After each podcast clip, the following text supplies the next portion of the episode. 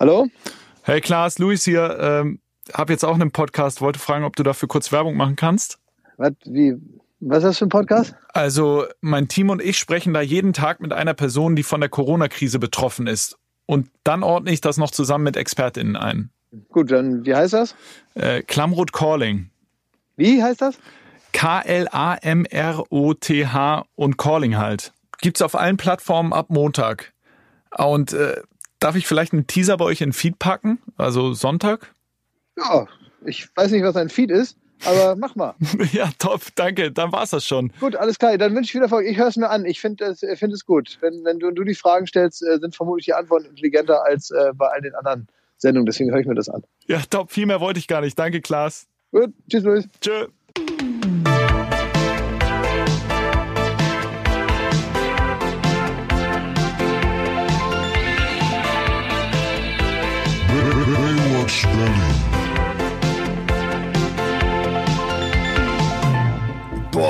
Was ist das für eine Woche? Was ist das für eine Woche? Es ist Mittwoch, Mittwochmorgen und ich habe schon dieses Uff-Gefühl.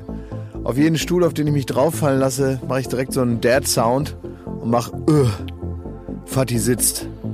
Das liegt an der Woche. Normalerweise, ich bin ein fitter Typ.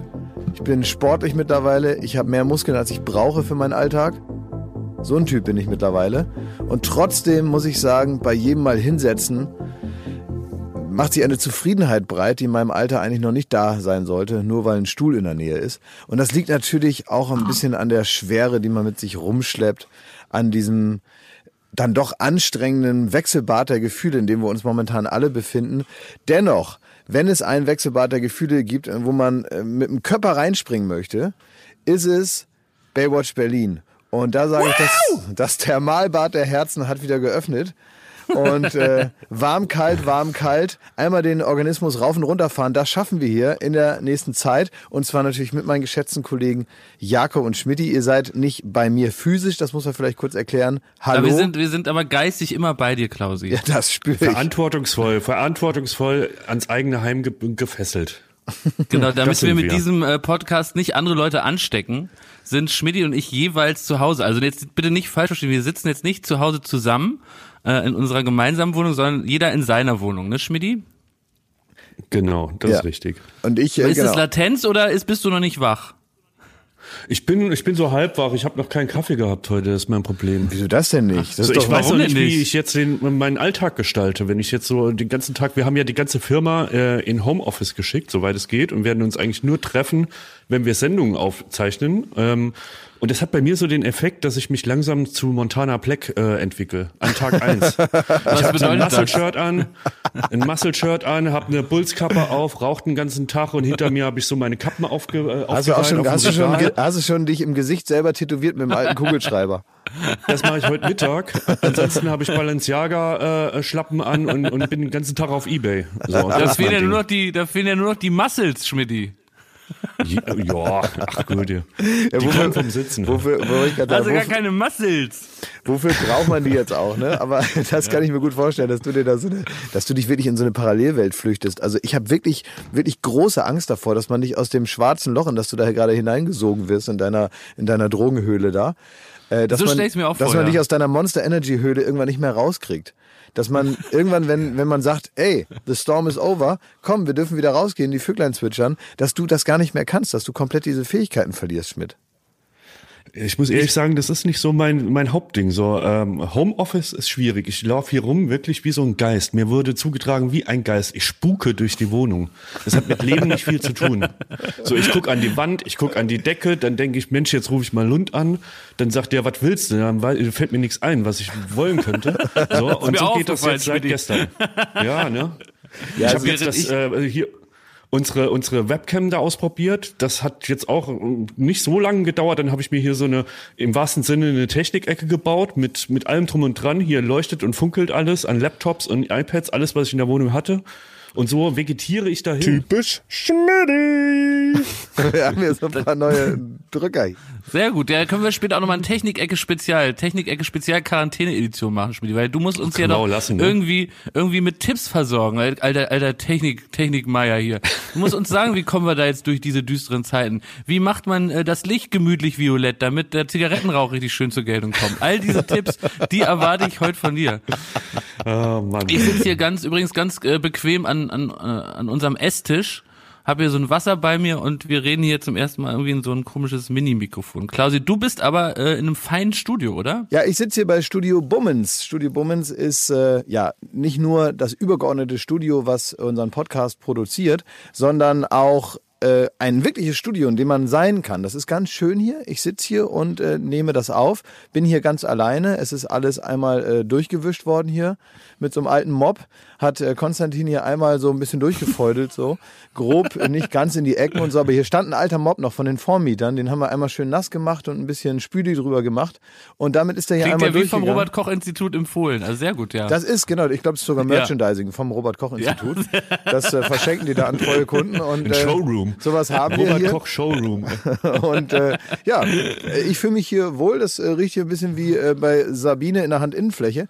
Und es ist äh, alles Nach gut. Zigarette? Nach Zigarette riecht es nur oben links an den äh, zwei Rauchfingern. Okay.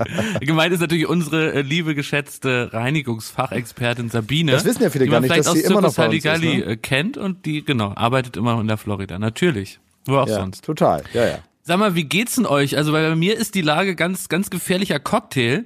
Dadurch, dass wir uns ja alle jetzt nur noch montags sehen zur Sendung, habe ich eine ganz, ganz äh, gefährliche Mischung aus Gagstau, so wie in den Sommerferien, und aber auch Panik. Und ähm, das, äh, das kocht hier ab und zu zusammen, so wie man, wenn man so zwei gefährliche Säuren ineinander kippt. Und dann äh, lache ich so wie der Joker manchmal beim Espresso machen hier allein in der Bude. Und dann äh, will ich wieder weinen. Also es ist äh, wirklich sehr, sehr komisch. Deswegen müssen jetzt alle Gags raus, aber auch die Panik jetzt in der nächsten Stunde. Wie ist denn die Lage bei euch?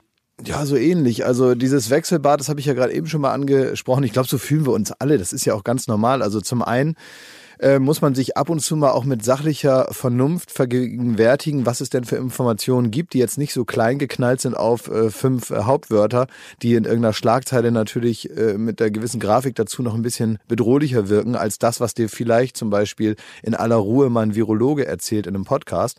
Ähm, wenn man sich also auf diese Vernunftsaussagen, die hier und da kommen, konzentriert und äh, sich so ein bisschen beschäftigt damit.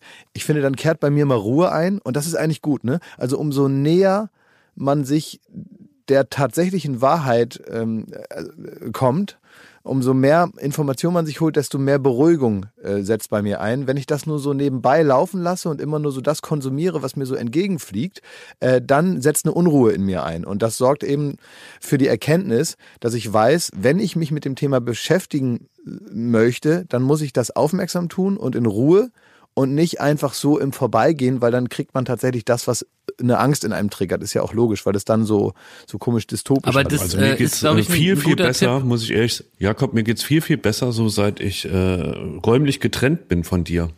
Denn du bist so ein einziger Panikherd. Das Ich, muss man Jakob? auch mal erklären. Ja klar, wer sonst? So, wenn man zehn Minuten mit dir in einem Raum ist, ne, hat man danach Panik, will sich lieber den Suizid begehen, als darauf zu warten, dass man elendig verreckt. So, das ist Fakt. Du, du liest alles, jeden Fitzel, Ja, aber du, du, du filterst auch alles Gute raus. Also auf gute News bist du nicht gut zu sprechen, sondern du sagst nur, wir werden alle untergehen, es ist alles eine Katastrophe. Habt ihr euch gewaschen? Warum sind die Türklinken hier noch angeschraubt? Darf man jetzt noch Auto fahren? Warum äh, hat der Typ gerade sich umgedreht? So, also völlig Panik. Und das hat mich äh, am Montag, muss ich sagen, als wir Late Night Berlin aufgenommen haben, das hat mich so ergriffen. Ich bin da heimgegangen, habe gedacht, was mache ich denn jetzt? Ich spring aus dem Fenster. Ich muss mich trennen von dir. Und das, äh, das ist schon was Gutes. Aber äh, eine Sache habe ich, ich, unterschreibe alles, eine Sache habe ich nicht gesagt, das mit dem Auto, weil man, selbstverständlich darf man noch Auto fahren, ist sogar ein super Fortbewegungsmittel in diesen Tagen. Ähm, ich zum Beispiel habe überlegt, ob ich den ganzen Tag eigentlich im Auto sitze, ob ich vielleicht auch am Montag im Auto ins Studio fahre, was ja theoretisch möglich ist, und dann da einfach sitzen bleibe. Muss ich mal überlegen, ob das nicht was Mit ist. dem Auto ins dann- Studio. Gut. Absolut. mit dem Auto ins Studio mal schauen und dass ich dann vielleicht nur so das Fenster runter mache für die Probe oder so, ne? Oder für Besprechungen kurz Fenster oder Schiebedach auf, auf, weißt du, Schiebedach kann man so auf Kipp Mhm. machen. Dann rufe ich da die nötigen Informationen raus. Drive-in arbeiten. Drive-In-Arbeit, ja. Weil von den Südkoreanern lernen, die ja schon Drive-In-Tests machen können. Das müssen wir jetzt alle befolgen. Also wir sollten zu Hause bleiben, genau, äh, Hashtag stay the fuck home und ansonsten äh, ins Car. Einfach mal mit dem Auto durch den Park rasen, einfach mal so gucken, was so geht. Naja, also apropos, ne, also es, es ist wirklich, ähm, ich glaube, es gibt große Unterschiede übrigens zwischen den einzelnen Städten und das könnt ihr ja auch mal berichten, äh, wie so umgegangen wird mit den Direktiven, die gerade ausgegeben werden. Also was ich so höre ist, äh, Hamburg hat's kapiert, Hamburg ist zu Hause, keine Spielplätze, keine Straßen, Eimsbüttel ist äh, aus, ausgestorben, in, äh, ähm, zumindest sieht so aus und das ist ja gut so. Ne? Das heißt, die Leute ähm, befolgen, alles bleiben zu Hause. Hier in Berlin, da äh, muss die Polizei irgendwie den Kollwitz-Spielplatz äh, räumen, äh, weil dann so, so Leute sagen, aha, nee und so. Und wenn die dann, äh, sag mal, Das ist der im Prenzlauer Berg, ne? weil die, so ganzen, formell äh, sind die dann nicht mehr auf dem Spielplatz, sondern gehen dann auf die Wiese daneben an und sagen dann, ja, dann sind wir halt hier. Und so, das ist irgendwie, ich weiß nicht, also Mhm. komisch. Also auch in Neukölln wurde mir berichtet von dichten Schlangen vor den Eisläden. Also in Berlin ist das Ganze noch nicht angekommen. Hier ist immer noch alles Hashtag Pachti. Mhm. Ähm, nicht nicht äh, zu Hause bleiben. Mann, Mann, Mann. Aber Leute, ihr wisst ja, ich bin ja, ich bin ja der Mann für gute News, ne? Also wenn es irgendwie nee, das wissen wir Optimismus gar zu verbreiten gibt, doch, doch, das bin, doch, doch. Und ähm, ich habe mir gedacht, was jetzt wirklich ein guter Effekt ist von Corona, es ist so ein Qualitätscheck für jeden Lebensmittelhersteller. Denn wenn man jetzt durch die Supermärkte geht, an den leeren äh, Regalen vorbei, da habe ich gesehen, die Pizza Hawaii von Anbieter X liegt immer noch in den Regalen. Stimmt, bei das mir ist auch. ganz gut. Die brauchen keine Marktforschung mehr. Die wissen, ihr Produkt ist Scheiße. Kein Mensch hat Bock auf Dinkelnudeln. So, du kannst jetzt alles sparen. Alles sparen. Hunderte Millionen an, an Marketinggeldern und irgendwelchen Forschungsergebnissen in den, im Arsch. Corona siebt Das aus. stimmt aber wirklich. Das wenn man stimmt, nicht mal ja. jetzt, wenn man nicht mal jetzt sagt, komm ja, dann esse ich halt da die Dinkelnudeln. Ne? Wenn man wirklich sagt, eher esse ich mein Toilettenpapier, als jetzt hier diese Dinkelnudeln da mitzunehmen. Die sind wirklich voll gepackt. Ne? Und ähm, grundsätzlich muss ich aber sagen, äh, das ist ja auch irgendwie Quatsch. Ne? Also klar gibt's so ein bisschen weniger, aber mein Supermarkt ist genauso leer gefressen wie jeden Samstag. Ähm, das jetzt vielleicht nicht nur samstags, sondern auch mal dienstags. Äh, aber im Prinzip ist eigentlich noch alles da. Äh, aber du hast recht, bei der Tiefkühlkost muss, Bei muss mir man, nicht. Ja, bei der Tiefkühlkost muss man ein bisschen gucken, da liegen nur noch so diese ähm, äh, Intermezzo oder wie dieser Quatsch heißt oder äh, und äh, ja genau, wie du sagst, Hawaii-Pizza. Hawaii-Pizza, So Frühlingsrollen. ja, so Zeug, was man einfach nicht haben will, so genau, so Dreiecke. Survival of the Fittest äh, im, im Supermarktregal. Und das, das kann ich nur bestätigen, Schmidt. Also ich war gerade im Supermarkt, komme gerade frisch aus meinem Edeka und äh, da war tatsächlich beim Toilettenpapier alles leer. Bis auf eine Packung Edeka Eigenmarke dreilagig. Also auch in der Krise scheißt der Deutsche offenbar sehr, sehr gerne vierlagig. Und also da muss wirklich äh, praktisch der Tod in der Tür stehen, damit man das Dreilagige auspackt. So, so wirkt das. Also wirklich, man muss wirklich mal sagen, wie krisenunerprobt unsere Quatschgeneration ist. Wir wissen einfach überhaupt nicht, was es heißt, auch nur ein ganz kleines bisschen mal für eine gewisse Zeit zu verzichten. Und das merkt man jetzt daran, dass hier wirklich die Leute den Tränen nah, äh, kurz vorm Nervenzusammenbruch mit dreilagigem Toilettenpapier in der Tür stehen und ihrer Familie erklären müssen, dass es nichts anderes gab. Ähm, das, das zeigt einfach, was für eine, was für eine weiche Truppe wir sind. Ne? Ich habe, Total. äh, als ich am Montag ins Studio gefahren bin und das äh, ist jetzt fast mal ein bisschen ernst, weil es mich so angerührt hat. Ich bin da hingefahren und habe ganz viele, man könnte jetzt sagen Idioten gesehen, die sich so zusammenrotten und irgendwie da gemeinsam in, ähm, keine Ahnung, da, ob da irgendwie äh, Mittagspause war äh, von irgendwelchen Büros, die standen so zusammengerottet oder äh, an den Ampeln in Achtergruppen äh, dicht gedrängt nebeneinander. Und man kann jetzt sagen, es sind Idioten und so, aber ich finde es fast ein bisschen rührend, wie offensichtlich jetzt wird, dass wir so, so Herdentiere sind. Dass wir einfach darauf angewiesen werden, wir sehnen uns so sehr nach irgendwie Mitmenschen und sich auszutauschen und die Unsicherheit mit jemandem zu teilen, dass wir wirklich es uns so, so schwer fällt, all das, was so kolportiert wird, dass man äh, am liebsten allein zu Hause rumsitzt oder dass man irgendwie äh, mal seine Ruhe will und so. Pustekuchen, keiner will seine Ruhe. Man will zusammenstehen, dicht gedrängt, Schulter an Schulter und irgendwie sich mit Menschen austauschen. Und das fand ich irgendwie so ganz rührend, was wir für arme, verletzliche, einsame Wesen wir doch sind in unserem Herzen. Ja, das stimmt, ja, das ist Jetzt tatsächlich baff, so. ne? Ja, dass baff, du das ja. überhaupt, ja, dass du das äh, vor allen Dingen auch mal, sagen wir mal, aus der Ich-Perspektive ja auch mal kennenlernst, ne? Weil du bist ja eigentlich eher jemand, der dann mal ne, Genau. vier Tages Handy aus und leckt mich alle am Arsch, ne? Jo. Aber wenn man praktisch das Handy nicht ausmachen muss, äh, weil sowieso keiner anruft, das ist auch nicht gut, ne? Man will schon richtig Find- die Außenwelt abblocken. Wenn es da nichts zum Abblocken gibt, wird man irgendwie ein bisschen hilflos. Finde ich auch richtig ergreifend, dass das durch deine Terminator-Brille diese Informationen überhaupt übertragen werden von, von Mitgefühl und Rührung. Also echt super, Schmidti. Also, aber da auch, muss ey. wirklich eine Naturkatastrophe kommen, damit er noch mal was merkt. Ja. Aber es ist doch wirklich ein Paradox, dass ausgerechnet, wenn man nur zu Hause sitzen darf, selbst wir Leute, die super gerne zu Hause sitzen, dann so denken, ach, das Wetter, jetzt kommt der Frühling mit seinen Knospen, überall blüht es und gedeiht es, da will ich raus, da würde ich doch jetzt normalerweise, würde ich doch da jetzt schwimmen gehen im See, grillen mit den Kumpels im Park, würde ich ja alles gar nicht. Normalerweise würde ich jetzt wie jetzt Nee. Netflix gucken. Aber das ist halt das Heimtückische an diesem Homeoffice auch. Also ich finde, wenn man krank ist, ne, dann schmeißt man sich die Playstation an und dann kann man fünf Tage da Playstation spielen und hat irgendwie, alles ist gut. Aber dadurch, dass man in so einer Twilight Zone zwischen Arbeit und zu Hause gefesselt sein ähm, steckt und körperlich gesund ist, hoffentlich, ähm, ist das so schwer, finde ich, mit da irgendwie klarzukommen. Ja, es ist natürlich klar, diese, diese grundsätzliche Verantwortung, dieses, was einem ja sowieso manchmal so philosophisch überm Leben schwebt, äh, dieses, man sollte eigentlich viel mehr machen. Ne, das hängt ja als die große Klammer über der ganzen Zeit, in der man im Prinzip aktiv sein sollte, also zwischen, ich sag mal, äh, 10 und 60, ja, Äh, da hängt ja ständig dieses Damoklesschwert drüber, mach mal ein bisschen mehr. Und das klein, klein äh, ähm, äh, ge, ge, gemacht auf einen Tag ist natürlich Homeoffice. Das ist letztendlich ist das wie eine Parabel aufs ganze Leben. Man sollte eigentlich ein bisschen mehr machen. Man könnte die ganze Zeit irgendwas erledigen und so, macht aber natürlich nur das Allernotwendigste. Also ich zum Beispiel Homeoffice, ich meine, wa- was soll ich Homeoffice machen? Ne? Soll ich mir da irgendwelche Witze ausdenken? Wen soll ich denn da voll quatschen zu Hause? Also Homeoffice kann ich mal komplett streichen. Das passiert bei mir gar nicht. Ich trage Jogginganzug seit äh, einigen Tagen. Ja. Ich bin mittlerweile ähm, in Brandenburg. Ich bin also, ich bin nicht mal mehr in Berlin, von wegen Homeoffice. Ne? Da ist man, wird man auch nicht so von einer guten Internetleitung belästigt, dass man die ganze Zeit also das Gefühl hat, man könnte ja da irgendwas über den Datenhighway schicken. Also der Datenhighway ist eine Vollsperrung in Brandenburg immer noch. Und deswegen, äh, ich bin da irgendwo im Wald, da sind auch keine anderen Menschen. Ich probiere mich da irgendwie ähm, mit meinen North Face Jack Wolfskin Klamotten probiere ich da wie ein guter Deutscher einfach äh, durchzukommen. Stelle ich mir das richtig vor, wenn ich es mir so vorstelle wie Öff Öff, der Waldmensch, der so drei aufge äh, aufgestellte Stöcker in so einem, so einem Zelt sitzt und da von, von äh, eigenem Kot und Bären lebt? Exakt, genau. Wie jeder weiß, ist es ja, wenn man ku- kurz vorm Verhungern ist, weiß ja jeder, dass die einzige Möglichkeit ist, seine eigene Kacke zu essen. weiß jeder, da ist immer noch genug drin, als dass man weiter überleben kann.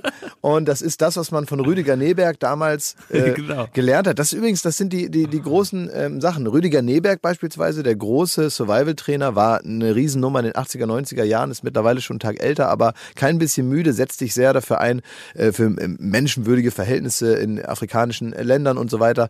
Äh, ist da also sehr spezialisiert bei einigen Themen, war aber früher eigentlich so der Typ mit der Spinne auf dem Kopf, der einfach aus Jux und Dollerei sich irgendwo im brasilianischen Regenwald hat abseilen lassen von einem äh, Helikopter und dann ist der vier Wochen später da in einer Tennishose dann irgendwann wieder in Rio angekommen, hat gesagt, da bin ich wieder. Ne? Das war eigentlich sein Job und der hat das Prinzip von der eigenen Substanz leben ins äh, Leben gerufen und da muss man mal überlegen. Also ich überlege jetzt auch, mich einfach mit dem Hubschrauber, ähnlich wie Rüdiger Neberg das in Brasilien gemacht hat, mich mit dem Hubschrauber über den Wäldern Brandenburgs, also über so einer Kiefernplantage nehme ich mal an, muss ich mich dann abseilen lassen und dann, und das hat er gemacht, er ist beim, beim Runterkommen, hat er sich so die Beine aufgeschnitten, dass in den offenen Wunden Larven gelebt haben. Wie in so einer, du hast so eine Art, praktisch deine eigenen Beine ist so eine Art Anglerweste mit ganz vielen kleinen Taschen ich muss kotzen. und da kommen Larven raus und die wiederum sind ja eiweißhaltig und die kannst du dann essen. Und das ist, das ist das berühmte, das ist, du bist so eine Art laufendes Buffet. Oh, also wenn man noch laufen kann. Das ist nicht eklig, das ist überlebensnotwendig Ich und das da- will ich in Brandenburg machen. Ich mache da erst mit, wenn ich aus dem Knie Espresso zapfen kann. Du musst aufpassen, dass dir da in den Wunden keine Nazis wachsen. Ne? ja, da muss man sehr aufpassen, ja, ja, dass die mir da nicht, Da dass die mir da nicht ausschlüpfen, ja. So kleine Höckes, Ja, ja, ja. die du dir da aus Ja, Wunde da muss man ne? gucken, das stimmt schon. Da, aber da, da, da gucke ich genau, dann esse ich die direkt auf, wenn die nur, solange die noch klein sind. Aber äh, das ist halt eine Möglichkeit. So kann man das schaffen, ne? Und man kann auch sich dann orientieren, äh, indem man sich da die Stöcker, äh, also Spuren lesen und so weiter. Ähm, Das werde ich alles mal trainieren jetzt und äh, mal gucken, ob das funktioniert. Das ist mein Plan. Und du musst dir auch auf die Füße pissen. Das hat der Neberg auch immer gemacht. Warum das damit? damit ja, immer, weiß ich doch, damit die Cowboystiefel besser passen. Ist das nicht aus Manta Manta? Ja. Hat das nicht Klausi aus Manta Manta gemacht, in die Cowboystiefel gepisst? Oder hatte das Überlebensgründe? Ich dachte, das ist, damit die besser passen. Der, der hat das gemacht, damit die besser passen. Und Rüdiger Neberg hat das, glaube ich, gemacht nach einem, ich meine, nach so einem Quallen, wie sagt man, Biss, nee, einer Berührung mit einer Feuerqualle. Mhm. Ähm, da hat er sich ja dann auf die Füße gepisst, damit das irgendwie ähm, äh, die, die Schmerzen lindert. Ah, okay. Der war schon hart drauf, der Typ. Ja. Okay, wann komme ich in die Situation hier zu Hause, dass ich mir auf die Füße pissen soll? Das war, dass ich für diesen Ernstfall gewappnet Also bin. ganz ehrlich, Schmidt ist ja schon im Montana Black Ding. Ähm, äh, Ja. Da würde ich einfach sagen, winkel unter deinem Bürostuhl einfach mal die Füße an, dann passiert das irgendwann automatisch Ja. und dein Körper sagt dir schon, wann es soweit ist. Ich glaube, dann, du musst bei bestimmten Sachen, da kann man viel lesen in irgendwelchen Büchern, oder man lässt den Körper durch seine eigene innere Uhr, die du natürlich normalerweise nicht spürst, einfach Ah, ja. mal zur rechten Zeit Stimmt, gewisse. Überlebensstrategien passieren. Und deswegen mach einfach, winkel so ein Ah. bisschen die Beine an und guck mal, wann dein Körper sagt, nun, Ja. nun könnte es soweit sein. Ich finde, es ist an der Zeit, Jakob. Das solltest Das du jetzt trainieren, damit du es im Notfall kannst. Ich, ich werde das jetzt trainieren. Also beim Podcast werde ich jetzt verschiedene Überlebensskills äh, trainieren. Ich bin mir nicht sicher. Unter anderem auch das Einnässen auf die Füße. ist kein Thema. Bin für, bin zu, für allem, was mich überleben lässt, bin ich bereit. Werbung. So, was kann man alles Schönes machen mit drei Zähnen im Mund?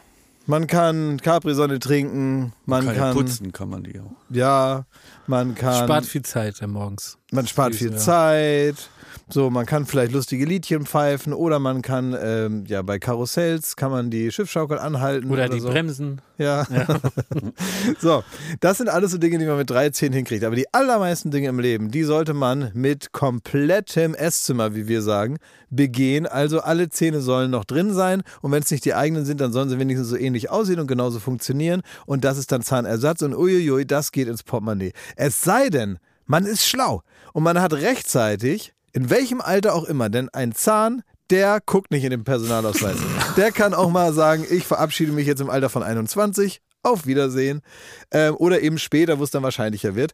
Wenn ihr eine Zahnzusatzversicherung habt von der Allianz, dann habt ihr was davon. Das Ganze wird vor allen Dingen wahnsinnig bequemer, darüber nachzudenken. Ja? Bei der Allianz, da gibt es eine Zahnzusatzversicherung als perfekten Partner für gepflegte Zähne. Das Ganze nennt sich Mein Zahnschutz und die bekommt man ab. Und jetzt Achtung, ist das nicht das mal wert? 12,94 Euro im Monat.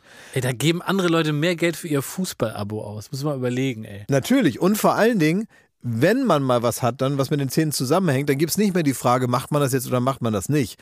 Man muss es immer auf jeden Fall machen, weil es A, sau weh tut und weil es natürlich auch nicht irgendwie verrückt aussehen soll dann ein Leben lang. Man sagt ja nicht, gut, dann esse ich nur noch auf der rechten Seite. Das machen wir in der Regel nicht und deswegen möchte man nicht diesen riesen Batzen Geld dann bezahlen müssen, den sowas nun mal kostet, weil das soll ja auch lange halten. Also macht es doch mal oder denkt mal darüber nach. Die Zahnzusatzversicherung der Allianz ist immer für dich da in diesen Situationen. Da gibt es hochwertige Füllung statt Amalgam. Das ist ja schon mal was. Ne? Amalgam ist ein bisschen das Asbest für Zähne. Ne? Ja, das so will man nicht ja. haben. Will man nicht haben. Ähm, erstklassige Inlays, Implantate, Bleaching, professionelle Zahnreinigung, innovative Behandlungsmethoden und vieles mehr. Also das strahlende Lächeln, das ihr jetzt gerade im Gesicht habt, das möchtet ihr doch noch ganz schön lange haben, oder? Damit ihr auch morgen noch kraftvoll zubeißen könnt. Allianz.de slash mein Zahnschutz. Oder geht einfach zu einem der ExpertInnen vor Ort. Da bekommt ihr dann alle nötigen Infos und dann könnt ihr gucken, welches Angebot für euch das Beste ist. Ist ja auch vielleicht nochmal unterschiedlich. Der Link und alle Infos, die ihr dazu braucht, die kriegt ihr natürlich in unseren Den Shownotes. packe ich, jetzt- den pack ich jetzt da rein, den Link. Ich nehme den mal kurz und Ja? pack den da jetzt rein. Pack ihn rein in die ich habe ihn jetzt reingepackt. Ja. Allianz.de slash mein Zahnschutz war das, ne? Ja, ist ja genau. reingepackt. Da ist schon reingepackt. Ja. Da könnt ihr die Zahnarztkosten einfach weglächeln. Werbung Ende. Ich, ich möchte nur eine Sache, eine Sache vielleicht, ich möchte eine Sache abschließend sagen, die vielleicht auch ein bisschen ähm, ähm, zukunftsweisend ist. Eine Sache möchte ich abschließend sagen, um den Leuten ähm, vielleicht mal eine so eine Idee zu nehmen. Man hat ja das Gefühl, man ist in so einem Film gerade drin. Ne? Man hat so ein bisschen das Gefühl, da ist, es passieren Dinge, die man aus Filmen kennt und so. Und äh, das ist auch beängstigend, weil man denkt, meine Güte, wir haben es doch geahnt, warum hat man nichts getan und so weiter. Und ich möchte jetzt allen Leuten, die daraus jetzt so neue Kraft schöpfen, äh, die warnen, so schlimm, wie manche tun, wird es wahrscheinlich nicht enden. Da gibt es genug Hinweise drauf. Das heißt, wenn ihr jetzt denkt, ihr müsst wie so ein Charakter in einem Film, zum Beispiel Edward Norton in 25 Stunden, der dann in den Knast muss und dann weg ist, ja, oder jemand, der weiß, das sind jetzt hier äh, meine letzten Wochen, ich mache jetzt hier reinen Tisch. Jeder, der denkt, er muss jetzt hier reinen Tisch machen und jedem nochmal die Wahrheit sagen, weil dann ist ja eh alles egal. Leute, lasst es. Es wird irgendwann vorbei sein und dann habt ihr es euch überall verschissen. Also, bitte, nicht Wie wenn man im Lotto Ja. gewinnt und dann dem Chef mal die Meinung Bitte, geigt. nicht- Und dann heißt es, sie haben 3,75 Euro Genau, weil gewonnen. 20 andere War auch noch so, sechs oh. richtige hatten. Also deswegen, bitte, Vorsicht mit dem reinen Tisch machen, den eigenen Eltern, der besten Freundin, dem Chef, den Kollegen, äh, dem Busfahrer, mit dem man jeden Morgen wieder demnächst fahren muss, wenn der normale Fahrplan wieder einsetzt. Bitte, sagt nicht die Wahrheit, macht keinen reinen Tisch. Haltet euch zurück, es ist noch nicht so weit. Die ähm, Apokalypse lässt noch auf sich warten und irgendwann wird es vorbei sein und dann steht ihr da wie ein Idiot. Das wollte ich nur mal sagen. Das, das ist so ein bisschen wie in Almost Famous, wenn der Flugzeugabsturz, wenn die Rockband, die mega heterosexuelle äh, Rockband ähm, im Flugzeug in Turbulenzen kommt und alle denken, sie stürzen ab und einer outet sich als schwul und in dem Moment ist, sind die Turbulenzen vorbei. So kann es uns allen auch passieren. Man muss nur Boah, Sachen machen, die man sowieso Filmtipp. machen. Man muss genau, man muss einfach Sachen machen, die man sowieso machen würde. Jetzt nichts machen, weil man denkt, ach komm, jetzt ist doch eh egal.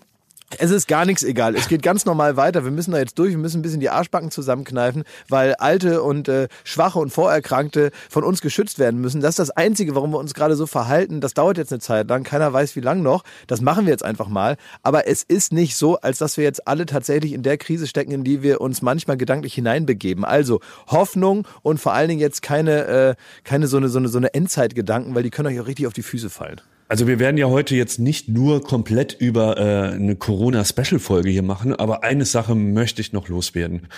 Und ich wollte euch fragen, habt ihr gestern für mich das TV-Ereignis der letzten Jahre, und das meine ich völlig unironisch, äh, Big Brother gesehen? Nee, ich, es ich wollte das nicht angucken. Nee, wollte ich nicht sehen. Ich hatte auch gar keine Zeit, ehrlich gesagt. Das kann ich verstehen, ähm, dass man das sowohl aus moralischen Gründen oder aus Zeitgründen sich geklemmt hat. Ich finde das, find das ganz schön eine, hart, was sie da gemacht haben, ehrlich gesagt. Ja, also folgendes. Sie haben folgendes Aber ich habe es auch nicht gesehen. Ihr habt es nicht gesehen. Ich äh, werde euch berichten. Es ist folgendermaßen, ähm, äh, Big Brother hat angekündigt, die, dass die Bewohner, die da irgendwie seit was weiß ich wie viel Tagen drin sitzen und noch keinen Schimmer haben, was mit auf der Welt gerade los ist, dass sie in einer Sondersendung um 19 Uhr ähm, äh, erklärt kriegen, was sich draußen abspielt und damit erstmals konfrontiert werden. Und da, ähm, da bin ich wohl juristisch genug, dass ich sage, da schalte ich ein, da bin ich dabei. Da habe ich es mir bequem gemacht auf der Couch, habe gedacht, wie sehr wird Sat 1 diese Nummer verbocken? Denn ich gebe dir klar, äh, ja, Jakob recht, das ist natürlich moralisch höchst zweifelhaft. Ähm, dass ein Fernsehsender im Grunde darüber entscheidet, wie man mit dieser Situation umgeht, ob man gerne bei seinen Angehörigen sein will, ob man davon äh, informiert werden wird oder nicht. Auf der anderen Seite ist es natürlich auch ein bisschen das Spielprinzip von Big Brother und ich glaube, es hat niemand erwartet, dass das mal eine so harte Nummer wird, ähm, wirklich, dass draußen auf der Welt sich alles ändert und die wirklich in die in die Notlagen kommen. Okay, wann erzählen wir denen? Ich das? würde Und ich würd das denen gar nicht, ich würde das denen gar nicht glauben. Ich würde denken, die verarschen mich, weil das wieder so eine, das klingt ja wie so eine Scheiße, die sich irgendwie so ein äh, äh, Fernsehidiot ausgedacht hat, um die Big Brother äh, äh, Bewohner noch mehr aufeinander zu hetzen.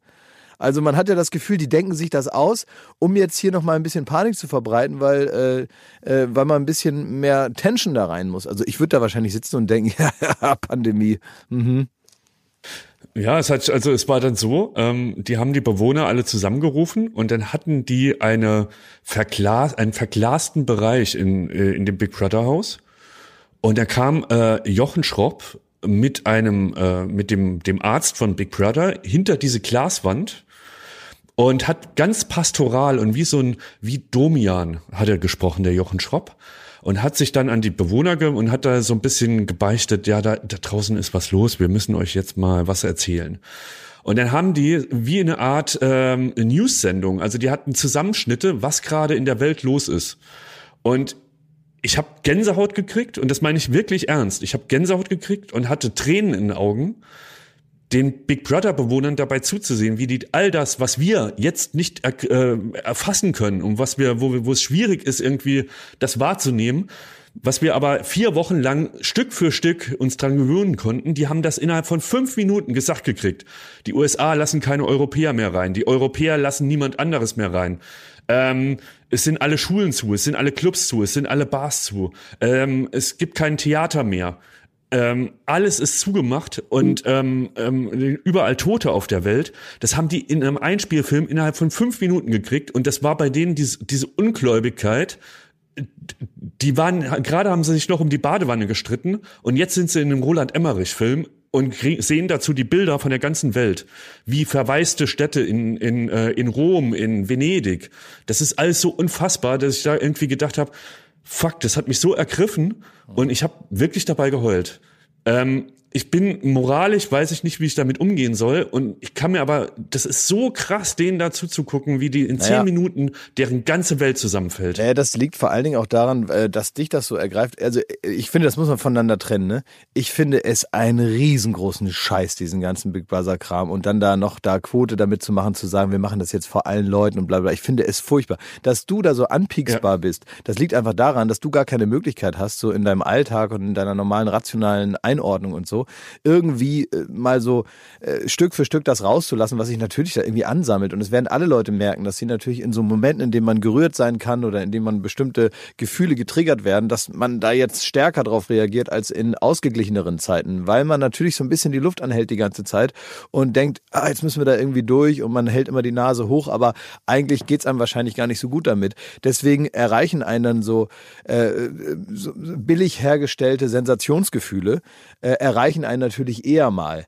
Und dass man gerührt ist von Sachen, von einem Film oder äh, von einer ähm, einfachen Dramaturgie, die man in einer Show oder bei einem Konzert, bei einem Song oder eben auch bei so einer Quatschsendung da, ähm, die einem so entgegenkommt, das ist, glaube ich, klar, weil man selber einfach durchlässiger ist. Das ist logisch. Aber ich finde, zu sagen, komm, wir machen jetzt hier die große Show, weil die haben ja erst auch noch mit sich gerungen, ob sie es denn überhaupt sagen. Und dann, äh, dann zu sagen, jetzt hier äh, machen wir es zur Primetime, äh, stellen wir da alle hin und dann sagen wir denen das und so.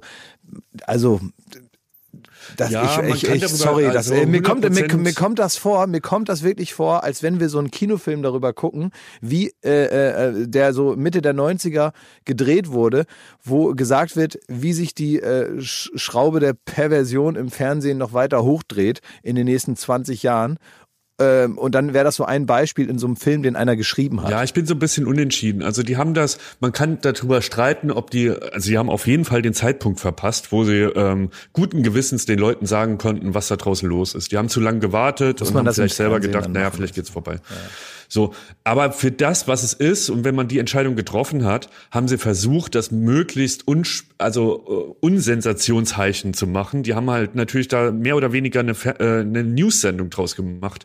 Aber dieses, das, das alles, die ganze Scheiße, die da draußen passiert, so gebündelt zu sehen und dazu die Reaktion von Leuten, die davon keinen Schimmer hatten, das war so krass. Aber man muss auch sagen, die hatten vor allem in einer Sache Pech, ne? Das war so, so ein bisschen so Independence Day Feeling, ne? Wobei man aber sagen muss, das war halt nicht äh, der, der US-Präsident, der sich an die gewandt hat, sondern es war halt irgendwie Jochen Schropp, der ähm, so, so Psychologe und Muntermacher war und gesagt hat, Leute, das Leben geht weiter und wir müssen jetzt durchhalten und wir werden diese dunkle Zeit überstehen für ihn und ist- so. Aber es war ihn- halt leider Für ihn ist das auch nicht, auch nicht keine einfache Zeit, ne? Also ich sag mal so, äh, Duftstars und äh, die Eröffnung äh, der äh, Moncherie-Kirche und so weiter, äh, wo es da mal einen roten Teppich und ein äh, paar Glas Champagner gegeben hätte, das wird jetzt auch alles verschoben. Also Jochen Schropp steckt auch äh, äh, äh, knietief in der Krise. Der steckt auch in der Krise und ich sag mal, der, die Welt geht unter und Jochen Schropp hält die Ansprache, ey.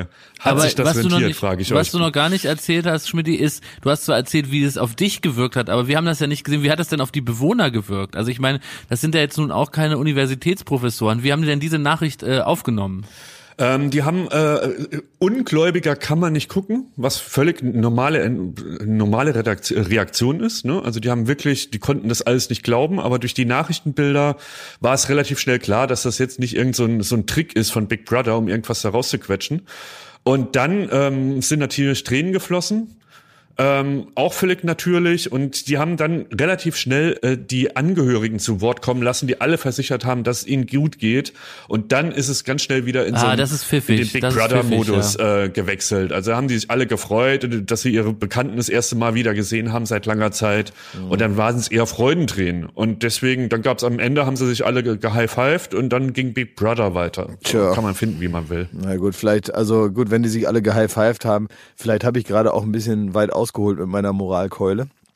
Ähm, weil vielleicht ist denen das einfach egal. Aber so diese Vorstellung, äh, versteht ihr, was ich meine? Dass man sagt, wir machen jetzt hier so eine Unterhaltungsshow und da sperren wir hier so ein paar Typen in so eine, weißt du, dass als Big Brother das erste Mal überhaupt ins Fernsehen kam, gab es ja eine riesengroße Moraldiskussion darum. Darf man das machen? Darf man Leuten da irgendwie 24 Stunden beim Leben zugucken und noch Livestream im Internet und so weiter und so. Das hat sich natürlich dann irgendwann so ein bisschen, äh, äh, ja, ist ein bisschen weniger geworden, weil man sich das ein- einfach daran gewöhnt hat und weil natürlich auch so das ganze Fernsehen sich weiterentwickelt hat, man viel mehr sich äh, anguckt jetzt, ohne das zu hinterfragen. Aber so eine Situation, mit der natürlich niemand rechnen kann, dass das jetzt genau so passiert, äh, finde ich, bringt es dann schon nochmal auf den Punkt zu sagen, wir ziehen das jetzt weiter durch und die sitzen halt da drin, weil die können ja dann irgendwie 100.000 Euro gewinnen und so und einer ist dann Big Brother Gewinner und so. Und man denkt, oh, muss das jetzt irgendwie noch so, also, naja. Naja, die können die jetzt ja auch eigentlich nicht guten Gewissens in die Freiheit entlassen. Das Thema hast du ja letzte Woche schon ange, angebracht, Schmidti. Weil das sind ja wahrscheinlich die gesündesten Deutschen gerade. Äh, äh, haben wir- Also das haben kann wir sein. besprochen. Ja, das stimmt. Ja. Also, ja, eigentlich hast du recht, ne? Also ich meine, also besser äh, abgeschirmt kann man ja wohl nicht sein. Und Klassische Zwickmühle. Die, ja, und, und, und, und denen jetzt so irgendwie äh, die Karotte vor die Nase zu hängen, hier Freiheit, und dann heißt es direkt in den nächsten Container. Ähm, Und da findet nicht mal einer. Und da gibt's nicht geiles Essen aus dem Riesenkühlschrank. ja, stimmt. Also eigentlich muss man da auch. Ja, man muss über bestimmte Sachen zweimal nachdenken. Das ist komplett in Ordnung. Ähm, da äh, muss man sich auch mal. Da muss man, wie gesagt, auch wenn man über Big Brother nachdenkt, da muss man sein wie der Drosten. Man muss in der Lage sein, auch mal seine eigene Meinung zu überdenken, wenn es neue Informationen gibt. Oder? Ich, ich wollte gerade noch eine Sache zum Thema Corona sagen, weil ihr wisst, ich bin sensibler Typ und ich mache mir gerade Sorgen um eigentlich die Stärksten in der Gesellschaft, die in diesen Tagen so sehr gebeutelt sind. Und das sind unsere herrlichen Influencer. Mir ist aufgefallen, in diesen Tagen, wo jeder gezwungen ist, zu Hause zu bleiben, da gibt's nichts Geileres. Man kann kein geileres Leben haben, mit dem man äh, bei Instagram angeben kann, als andere. Weil jeder sitzt ja in derselben Bude. Klar ist mal eine Bude größer oder mal kleiner, aber Influencer haben gerade eine richtig, richtig schwere Zeit. Weil die können ja auch irgendwann bekommen die auch keine Produkte mehr, wo die Rabattcodes reinhauen können. Die können für nichts mehr Werbung machen. Die können nicht mehr Fotos machen, geil in Thailand. Die können keine fetten Karren mehr äh, äh, praktisch bewerben.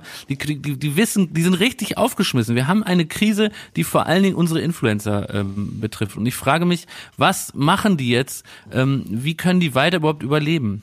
Ja, wie können die weiter, genau, Leute dazu bringen, ihren Lifestyle haben Ja. zu wollen, ne? Richtig, ja. Ja, hm, schwierig gerade, ja. Stimmt, aber die, die, die Ja, Es gibt keine schönen Modefotos aus Mailand, ne? Also gerade auch Mailand ist ja auch, sagen wir mal, in einer schwierigen Situation, ne? Also da kann man gerade schwer eine neue Tasche äh, abfotografieren. Also Die müssen nacharbeiten. soll das weitergehen? Die müssen nacharbeiten. Die müssen das machen, was ich habe das wirklich mal erlebt, dass da so ein Influencer gesagt hat, ähm, äh, ich möchte jetzt auch mal einen Tag frei haben und so. Und dann gingen alle, pass Ja, auf, klar. pass auf, das war jetzt noch unter normalen Umständen. Und dann ähm, dann dachte ich mir, also grundsätzlich habe ich mit großen Augen mir ähm, sowieso angeschaut, was da so äh, vor sich ging den ganzen Tag, ne? weil das ist ja so ein Beruf, der begleitet dich die ganze Zeit. Das macht einen ja wahnsinnig. Das ist ja, als wenn du so auf Bereitschaft bist die ganze Zeit, hast du einen Pieper in der Tasche und es kann ständig losgehen. Du hast ja nie Feierabend. Du musst ja ständig immer irgendwie doch weiterhin Influencer sein. Das macht einen irre. Du kannst nie sagen, soll jetzt mal alles in die Ecke legen. Es sei denn, man macht es folgendermaßen. Denn wir waren also alle auf dem Weg zum Strand und dann äh, gab es also eine Person mit so einem großen Kleidersack äh, noch mit dabei. Und dann ähm, kam natürlich die Frage auf, was willst du denn mit dem Kleidersack da am Strand? Dachte ja, ich mache hier jetzt verschiedene Outfits einfach, damit ich auch mal einen Tag frei habe. Ich mache jetzt hier, Oh Gott, oh Gott. ich schieße oh jetzt hier gleich drei, vier Outfits durch in verschiedenen Locations und dann äh, time ich mir da die Posts und dann ähm, ist jetzt hier auch mal Feierabend für mich. Also da muss ich auch mal zwei Tage einfach mal nur so am Strand liegen, äh, ohne dass ich jetzt immer darauf achten muss, dass jetzt irgendwie alles super, äh, super gut ist, meine Augenbrauen gekämmt sind und so weiter. Ähm, ich äh, brauche jetzt einfach mal ein bisschen Zeit für mich. Wirklich, Wie das Darstellen von schönem Leben äh, sorgt für Scheißleben. Ja, aber wie können wir unsere Influencer jetzt unterstützen, Schmidti, Klaas? Wie, wie, wie können wir ihn unter die Arme greifen? Also ich meine, den Eisdeal, da soll man jetzt gerade Gutscheine holen und die ganzen kleinen Läden unterstützen. Da bin ich auch voll dafür. Jetzt Gutscheine holen und dann irgendwie später einlösen. Ja. Ähm, aber was können, wir, was können wir für unsere Influencer tun? Für unsere Influencer, wir können ja vielleicht irgendwie so, weiß ja nicht, damit die was zu tun haben. Also vielleicht, ähm, wenn man jetzt so sagt, wir machen jetzt hier eigentlich, würde man jetzt Garagenflohmarkt machen und mal so alten Kram loswerden, den schicken wir vielleicht unseren Influencer. Vielleicht schicken wir einfach mal, wenn wir jetzt sagen, wir hauen jetzt hier so ganz viele Klamotten weg, äh, wenn die aktuellen Firmen jetzt äh, andere Sorgen haben, als ihre neuesten Produkte zu verschicken, vielleicht schicken wir einfach mal so eine, so eine, so eine Tüte mit alten Sachen, die man nicht mehr trägt, wo man weiß, das, Das muss würde mir sehr gefallen. Warum Ja. schicken wir das nicht mal so einer Caro Dauer? Dann soll die darüber halt mal reden, dass die einfach was zu tun hat, damit die praktisch so imitieren kann, dass es weitergeht. Wir schicken jetzt also säckeweise unser altes Zeug, weil man hat jetzt auch mal Zeit, ein bisschen was auszusortieren. Also ich werde das machen. Mein Kleiderschrank wird jetzt aussortiert in dieser Zeit, weil was will man tun? Man muss ja irgendwie in einer, in einer, in einer Häuslichkeit sich irgendwie beschäftigen. Ne? Ja, das ist die Frage, ne? Also ich hatte mir auch vorgenommen, als erstes werde ich meinen Kleiderschrank ausräumen und mal so aussortieren und, und irgendwie äh, die, die Schrottkammer hier aufräumen. Ich fürchte, wir können sieben Wochen in Quar äh, Quarantäne hier sitzen, ne? Nichts wird passieren. Nichts. Wahrscheinlich. Ich kann mich da irgendwie dann doch nicht aufraffen, da zu sagen, so jetzt ist mal hier äh, reine machen angesagt. Ja, ja. Klaas, aber ich sag jetzt mal, ähm, die Einsamkeit, ne, die hat dich ja ähnlich wie die Influencer auch schon beruflich begleitet. Nämlich, du hast ja in den letzten Wochen zusammen mit uns äh, sogenannte Geistershows aufgezeichnet. Ja, Wir waren bei äh, Joko und Klaas gegen Pro7, haben Ja. das in München aufgezeichnet. Ja. Und nach drei Shows mit Publikum war irgendwann der Punkt erreicht, wo man gesagt hat, so jetzt muss man mal Verantwortung äh, ergreifen. Das hat auch ProSieben getan, hat gesagt, wenn wir das hier durchführen, dann geht das nur, ohne dass wir äh, tausend Leute hier durchs Publikum zerren. Und ähm, so hat es dazu geführt, dass wir Shows machen mussten ohne Publikum. Und jetzt die Frage an dich, Klaas, wie hat sich das angefühlt? Ja, das ist natürlich komisch, ne? Also, das ist natürlich merkwürdig. Es gibt größere Probleme äh, als in unserem Berufsstand, äh, aber das ist natürlich alles merkwürdig, wenn man da steht da in so einer riesen Halle. Also, man, es wird einem die Doofheit manchmal der Sachen, die man macht, wird einem so bewusst. Also, dass da Leute sitzen und offenbar in der Lage sind, äh, das lustig zu finden oder irgendwie noch Geld dafür bezahlen, dass sie da sind. Also, das legitimiert natürlich den Quatsch, den man da macht, ja. Aber wenn man sich dann irgendwie dabei erwischt, wie man sich gerade die Zunge auf so einen Holzblock nagelt, ähm, weil der andere in der Zeit irgendwie äh, Streichhölzer sortieren muss oder so, ja. Und das ist dann die Aufgabe, die Joko und ich da zu erledigen haben. Das wird einem natürlich dann also zwangsläufig bewusst, wie doof das eigentlich ist, wenn da keiner sitzt und sagt, das möchte ich sehen.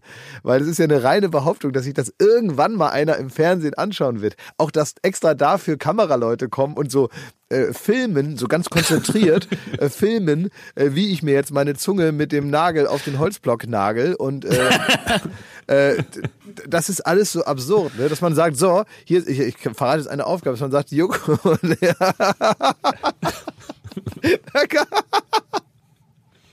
ist so eine blöde Situation. Da liegt Joko in der Mitte von so einer Rampe, ne? Da liegt er so fest.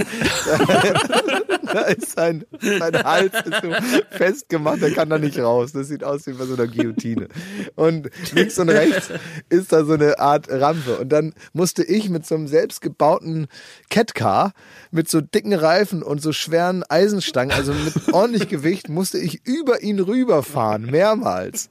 Ja, und dann musste ich so eine Zahlenreihe, musste ich mir dann merken und die auf der anderen Seite wieder aufschreiben und dann immer hin und her über ihn drüber fahren.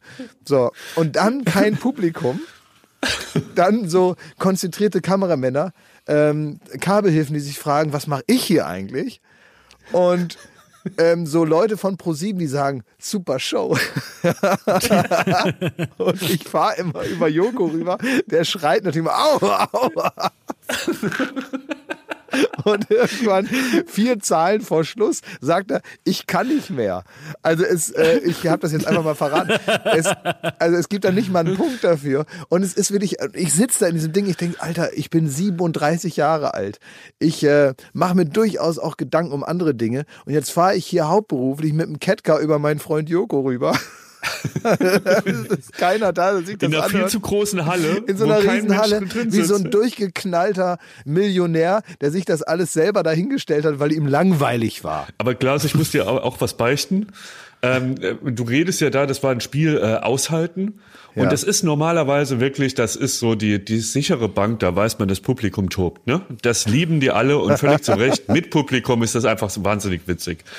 Und ich habe mich wirklich, und da muss ich, das ist die Beichte, ich habe mich zu Tode geschämt. Ja, natürlich. Ich habe mir, äh, also es gibt Spiele, die funktionieren super, auch ohne Publikum. Das, Ja. die, die haben da meistens mit Spannung zu tun oder man muss wirklich was wissen dabei. Das ist alles, da vergisst man fast, dass das Publikum nicht da ist. Ja, ja. Aber so die klassischen Joko und Glas Nummern, ne, hier das mit dem Catcut rüberbrettern oder die Zunge irgendwo annageln.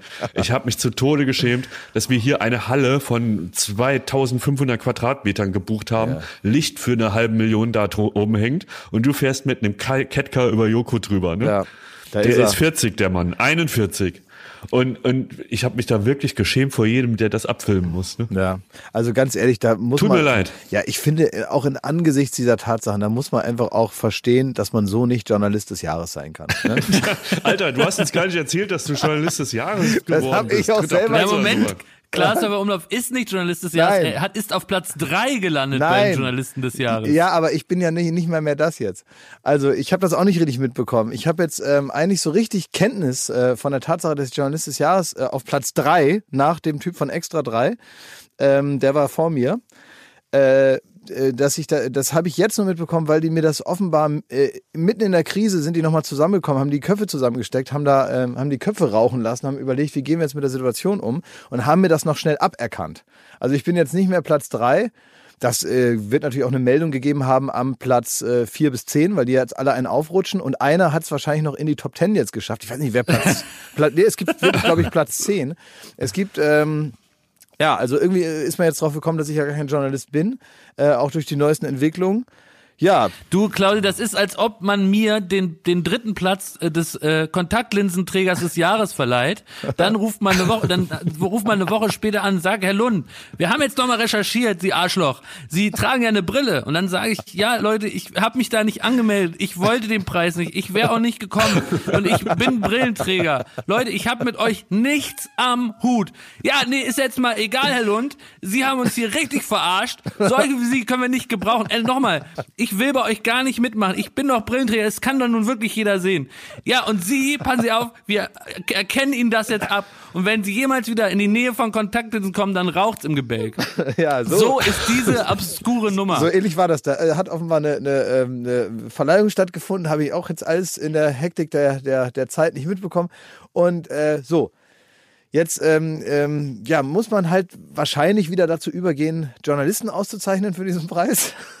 Also würde ich jetzt empfehlen. Gerade in diesen Zeiten würde ich das auch mal mitempfehlen. Meine Güte. gibt es sicher viele gute Möglichkeiten, sich als Journalist es gibt, auszuzeichnen. es gibt doch so wahnsinnig viele gute Leute. Ähm, und wenn es da eine übersichtliche Anzahl von Preisen gibt, ja meine Güte, dann seid doch ein bisschen geizig mit euren Preisen. Dann gebt ihr doch nicht jedem Affen wie mir. Dann müsst ihr euch doch nicht wundern. Und äh, Naja, aber man will halt auch irgendwie sicherstellen, dass da nicht nur so alte weiße äh, Männer sitzen mit so abgewetzten Jacketts, sondern irgendwie vielleicht auch einer, den man aus dem Fernsehen kennt. Ne? ja, Dann, deswegen äh, gibt es ja diese Unterkategorie. so einen Preis deswegen raus, gibt es ne? diese Unterkategorie Unterhaltung und so. Ähm, ja, muss man vielleicht nochmal überdenken, ob da äh, äh, Gottschalk und ich wirklich die richtigen Preisträger sind für gesellschaftliche Neuordnung hier.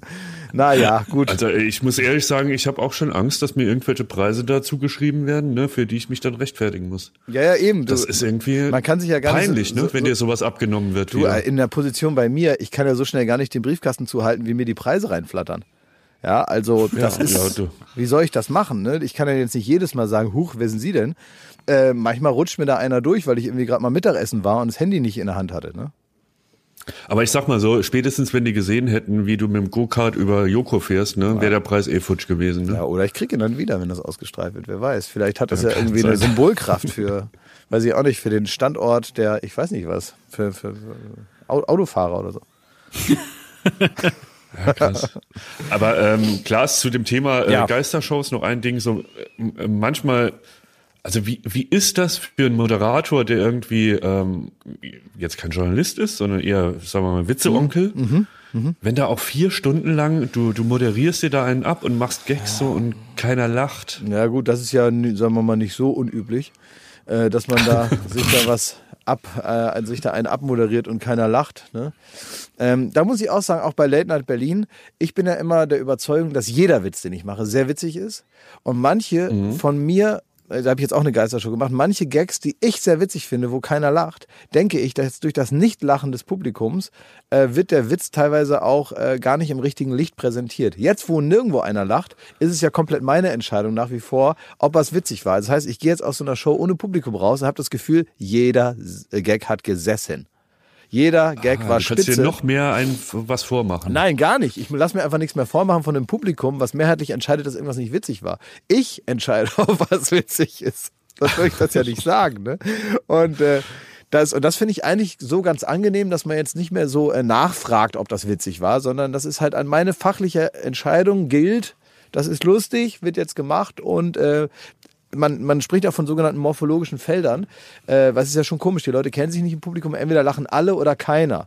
Äh, das kann ja gar nicht sein, weil der Humor teilweise so unterschiedlich sein muss bei einigen Leuten, ähm, dass die sich ja auch mal uneins sein müssten bei sowas. Aber alle oder keiner, das ist ja merkwürdig. Das ist irgendwie so ein psychologischer Herdeneffekt, ähm, den ich ähm, angewandt Na, auf ich würd einzelne mal- Witze äh, auch unfair finde. Unfair, ne? Lieber lacht dann gar keiner nirgendwo und dann ist es so für sich witzig.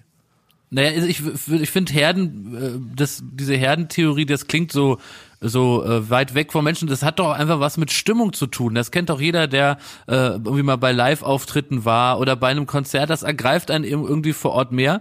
Und äh, da werde ich auch ganz esoterisch, weil tatsächlich ohne Publikum fehlt da irgendwie so eine gewisse Energie im Raum. Ne? Ja. Also es war schon interessant, das mal zu erfahren, wie das eigentlich ist, ohne die Leute, die die da jeden Montag zu uns kommen. ne? Also ganz ehrlich jetzt mal, ich bin froh, wenn wir alle wieder da zusammensitzen und äh, Ja. das ist eben so, ne? Das alte Zirkuspferd Häufer Umlauf. Ja. Ich mache das natürlich lieber, wenn da Leute sitzen und äh, auch diesen Spaß, den man daran hat, es legitimiert die ganze Sache und so.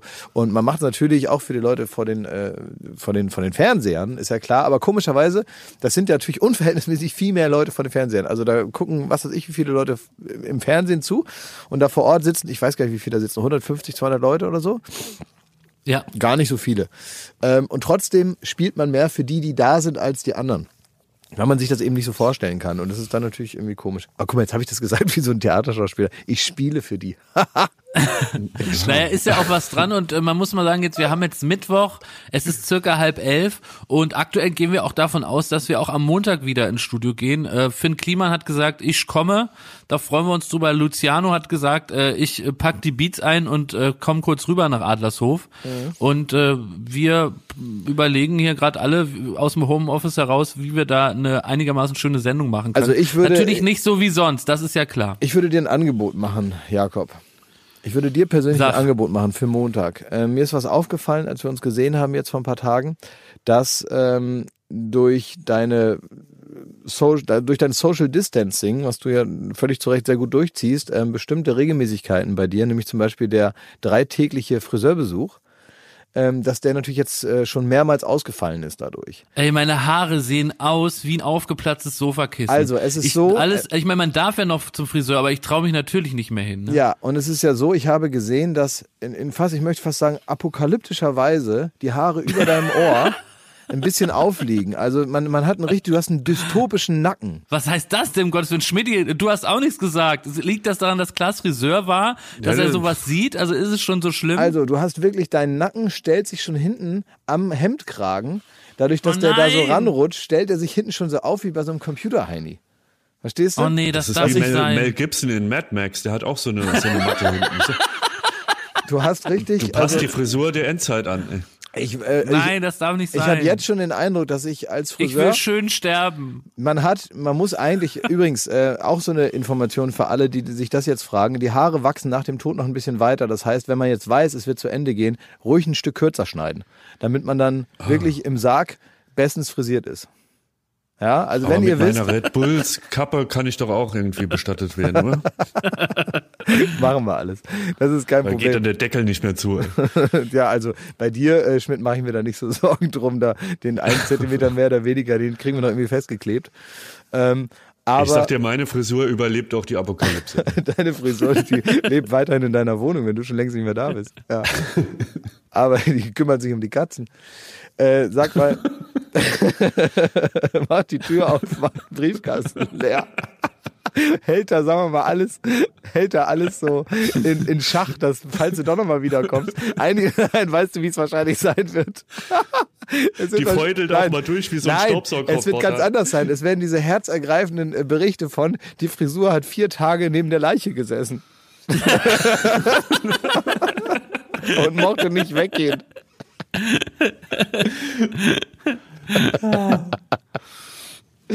so.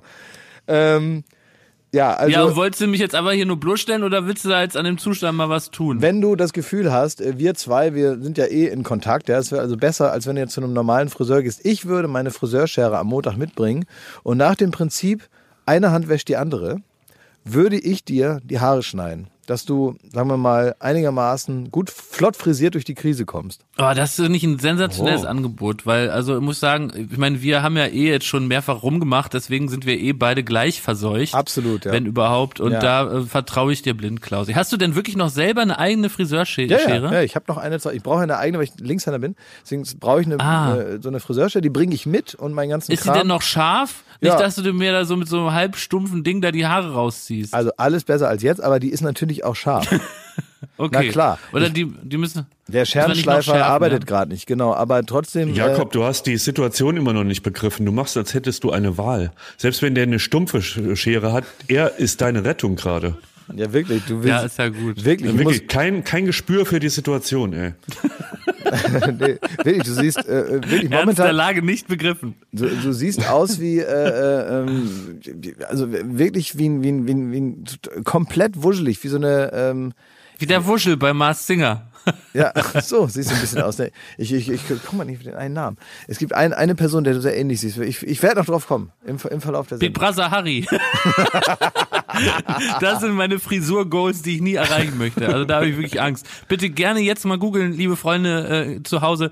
Big Brother Harry ist ein ganz kultiger Kulttyp, der mir sehr ans Herz gewachsen ist. Der ist ultra kultig. Also wenn ihr mal euch Wir mal können gefragt, dir so? Indianerfedern noch auf den Arm tätowieren. Oh Gott, oh Gott, nee, nee. Also Klaas, ich lasse das übrigens auch alles nur zu, wenn da keine Gags gemacht werden. Also nicht solche Gags wie, äh, hier haben wir eine lustige 80er-Frisur, die kriegst, sondern ich möchte, dass du das in, in meinem Sinne machst und mich Ey, wieder zu einem also- adretten, äh, schönen Herren machst. Also, dass da, dass da keine Gags gemacht werden, dafür kann ich nicht garantieren. Aber Nein, also es jetzt, sollen Gags aber, gemacht werden, aber bitte keine Gag-Frisur. Also ich werde äh, auf jeden Fall werde ich dir äh, eine schöne Frisur machen und ich will ja auch, das ist ja im Interesse uns, von uns allen, dass, dass man dich auch wieder erkennt. Ne? Also weil so ist es wirklich, äh, wirklich mittlerweile echt schwierig. Klaas, hattest du nicht eine, eine 5 in deiner Abschlussprüfung Ja, aber Friseur? nicht, nicht im Fasson-Schnitt. Also wenn, wenn äh, äh, Jakob jetzt morgen überraschend sagt, er hätte gern so eine kleine äh, Toni Marshall Dauerwelle. Nein, eben Äh, nicht. Ja, nee, siehste, da, wer- das kann ich nämlich nicht so gut. Also wenn du jetzt sagst, ich möchte genauso aussehen wie Toni Marshall, dann muss ich dich enttäuschen. Ähm, Ich möchte äh, meine normale Frisur und ich sag dir dann alles am Montag, was ich auch immer meiner Friseurin sonst sage. Ja, aber ich könnte so eine leichte Ansatzwelle könnte ich bei dir machen, ne? Dann, dann, Nein, das will ich alles nicht. Also da steht's Also dann du einfach ein bisschen das- besser.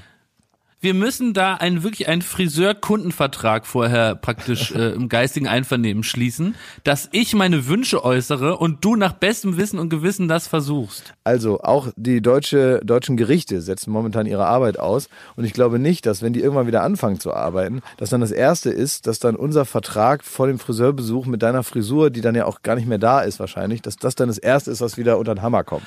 Also Klaas, da kennst mich aber schlecht. Das halte ich dann alles fest mit Fotos und Beweisen und da, da verklage ich dich bis zum Verfassungsgericht. okay, alles klar. Ja, also Übrigens, äh, Hiobs Botschaft kommt gerade rein hier über unseren Redaktionsticker. Finn Kliman äh, muss leider zu Hause bleiben in der Nähe von Hamburg. Also er wird am Montag nicht dabei sein. Können ihn aber gern mal äh, anrufen. oh, Das ist schade, ne? Aber ich verstehe natürlich alle Leute. Wir müssen jetzt auch regionaler denken. Wie, also wie, das ist so wie mit Gemüsekörben, ne? Also jetzt muss man halt das essen, was gerade angebaut wird. Wollen wir nicht Frank Für Zander den Klima einladen? ist das zu exotisch.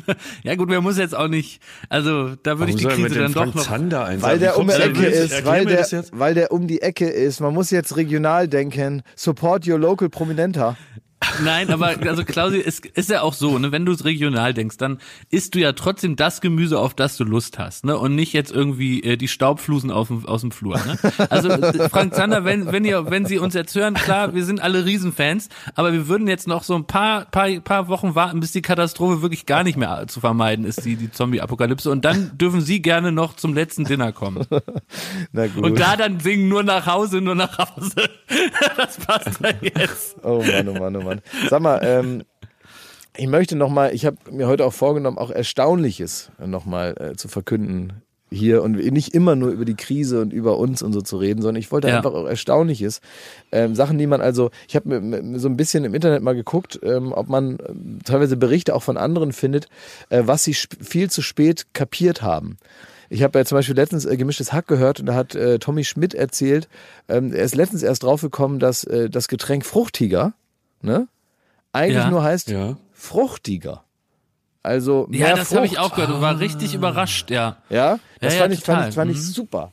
Und ähm, ne, dass man, also ich, ich, dieses Getränk, was ich immer noch nicht trinke, aber wenn ich es irgendwo sehe, denke ich mir, aha, das ist ja eine wirklich gute Idee eigentlich, ne? Dass man dann aber auch noch äh, den Tiger da drauf druckt und so weiter, obwohl es ja eigentlich nur fruchtiger heißt, ne? Das finde ich zum Beispiel irgendwie witzig. Und dann habe ich überlegt, gibt es noch mehr so Sachen, die man hier so ähm, verkünden kann? Und ich habe jetzt ähm, vielleicht auch mal einen Aufruf an alle. Äh, wenn ihr auch so Sachen habt, dann schickt uns die mal, wenn mich das einfach privat interessiert. Das interessiert mich einfach privat. So, ähm, Ja. wusstet, wusstet ihr zum Beispiel, das habe ich jetzt ähm, mal recherchiert, ähm, kennt ihr noch die Knopf-Hoff-Show? Ja, richtig, Ja, ja. die das war so eine, so eine Wissenschaftsshow. Ne? War so eine Wissenschaftsshow, da haben die immer so Experimente gemacht. Erstaunliches konnte man sich da anschauen, Dinge, physikalische Experimente oder sonst irgendwas, wo man denkt, das ist und ja der ein Ding. Moderator sah immer aus wie der Militermann. Äh, genau, den gab's auch mal. Und später Stimmt. war das dann Helge Haas, hat das mal moderiert eine Zeit lang. Äh, oder nee, das war Kopfball, was der ist ja auch scheißegal. Auf jeden Fall, diese Knopf-Hoff-Show, die, weißt du, warum die Knopf-Hoff-Show heißt? Nee. Weil das die deutsche Aussprache ist von Know-how. Nein! Knopf-Hoff. Versteht ihr? Know-how. Ja. Oh Mann. Oh, da gehen mir Alter, denn Lichtjahre das hier? auf. Habe ich im Internet, irgendwo weiß ich nicht mehr. Ähm, Habe ich irgendwo, irgendeiner, entweder habe ich es gegoogelt oder einer hat es getwittert oder so, irgendwie so. Das ist irre, ne? Ach. So. Das ist wirklich Ich faszinierend. habe noch sowas. Leute, schreibt ihr mit zu Hause. Ich habe eine, eine so eine Sache habe ich noch. Ich habe nicht viel, aber eine so eine Sache habe ich noch. Zum Beispiel fand ich es auch erstaunlich, ist jetzt weniger äh, sensationell, ähm, aber dass zum Beispiel Milka sich zusammensetzt aus den Worten Milch und Kakao. Oh, Nein. Da explodiert ein Universum bei mir. Milch und Kakao, das Die ist Synapsen Milka. knallen durch. Deswegen heißt das so. Ist ja irre, Das ne? ist ja unglaublich. ja. Ja, das ist ja unglaublich. Ne? Milch, Kakao. Milkau. Milka. Ja. Da musste erst eine Pandemie übers Land ziehen, bevor ich das erfahre. Ja, und dann habe ich aber, ähm, dann habe ich so, äh, vielleicht eine wirklich witzige Sache habe ich dann noch gefunden, die so ein bisschen anders funktioniert. Aber ich habe so ein bisschen rumgegoogelt nach Sachen, die Leute spät begriffen haben, ne? Die man also erst spät im Alter, weil man es nie hinterfragt dann so sich so mitgenommen hat. Manchmal hat man das mit so Schreibweisen von Sachen und so. Manchmal aber auch mit äh, anderen Dingen, die man mit so einer Kinderlogik natürlich anders wahrnimmt. Da gab es zum Beispiel eine Frau, die hat ähm, im im Internet erzählt, dass sie gedacht hat, ähm, dass äh, Clowns, ne, also Clowns, die irgendwo sind auf Kindergeburtstagen oder die irgendwie in der Innenstadt stehen oder die irgendwo einem halt so entgegenkommen, dass Clowns sich nicht so verkleiden, sondern dass die so zur Welt kommen. Dass es also so eine Art Art von Menschen gibt, die aussehen wie Clowns. Und sie hat von ihren Eltern gelernt, dass man ja nicht mit dem Finger auf Leute zeigt und über die lacht. Und deswegen hatte sie ein großes Mitgefühl für Clowns und fand es ultra gemein, dass über die gelacht wurde. Weil sie das Gefühl hatte, Gott. das ist ja wirklich äh, keine schöne Tatsache, dass man so mit so einer roten Nase und so einer Halbglatze und gelben Haaren und so großen Füßen und so einer Spritzeblume am Hemd zur Welt kommt und die Klamotten sehen peinlich aus und man ist, hat so merkwürdige weiße Bögen über den Augen und äh, dann lachen die Leute auch noch über einen und zeigen mit dem Finger auf einen und die Kinder äh, auf der Straße machen sich lustig über dich, äh, bis sie irgendwann kapiert hat, dass das ein Beruf ist und dass man sich als Clown anziehen kann. Ist doch eigentlich total süß, oder? Das ist sehr, sehr niedlich, ja. Äh, Mir wurde aber gestern Abend auf äh, Instagram auch eine Welt eröffnet, die mir gar nicht klar war, also wo ich auch von falschen Annahmen ausgegangen bin, nämlich dass das jeder so handhabt. Und zwar habe ich so ein, äh, so ein Screenshot auf meiner äh, bei Instagram äh, gepostet aus dem Familienchat. Ähm, kann man sich angucken unter Thomas Schmidt mit Doppel-T. Ähm, und da wurde ich sehr darauf hingewiesen, und das war mir wirklich, ich schwöre, habe ich überhaupt keine Ge Gedanken dran verschwendet.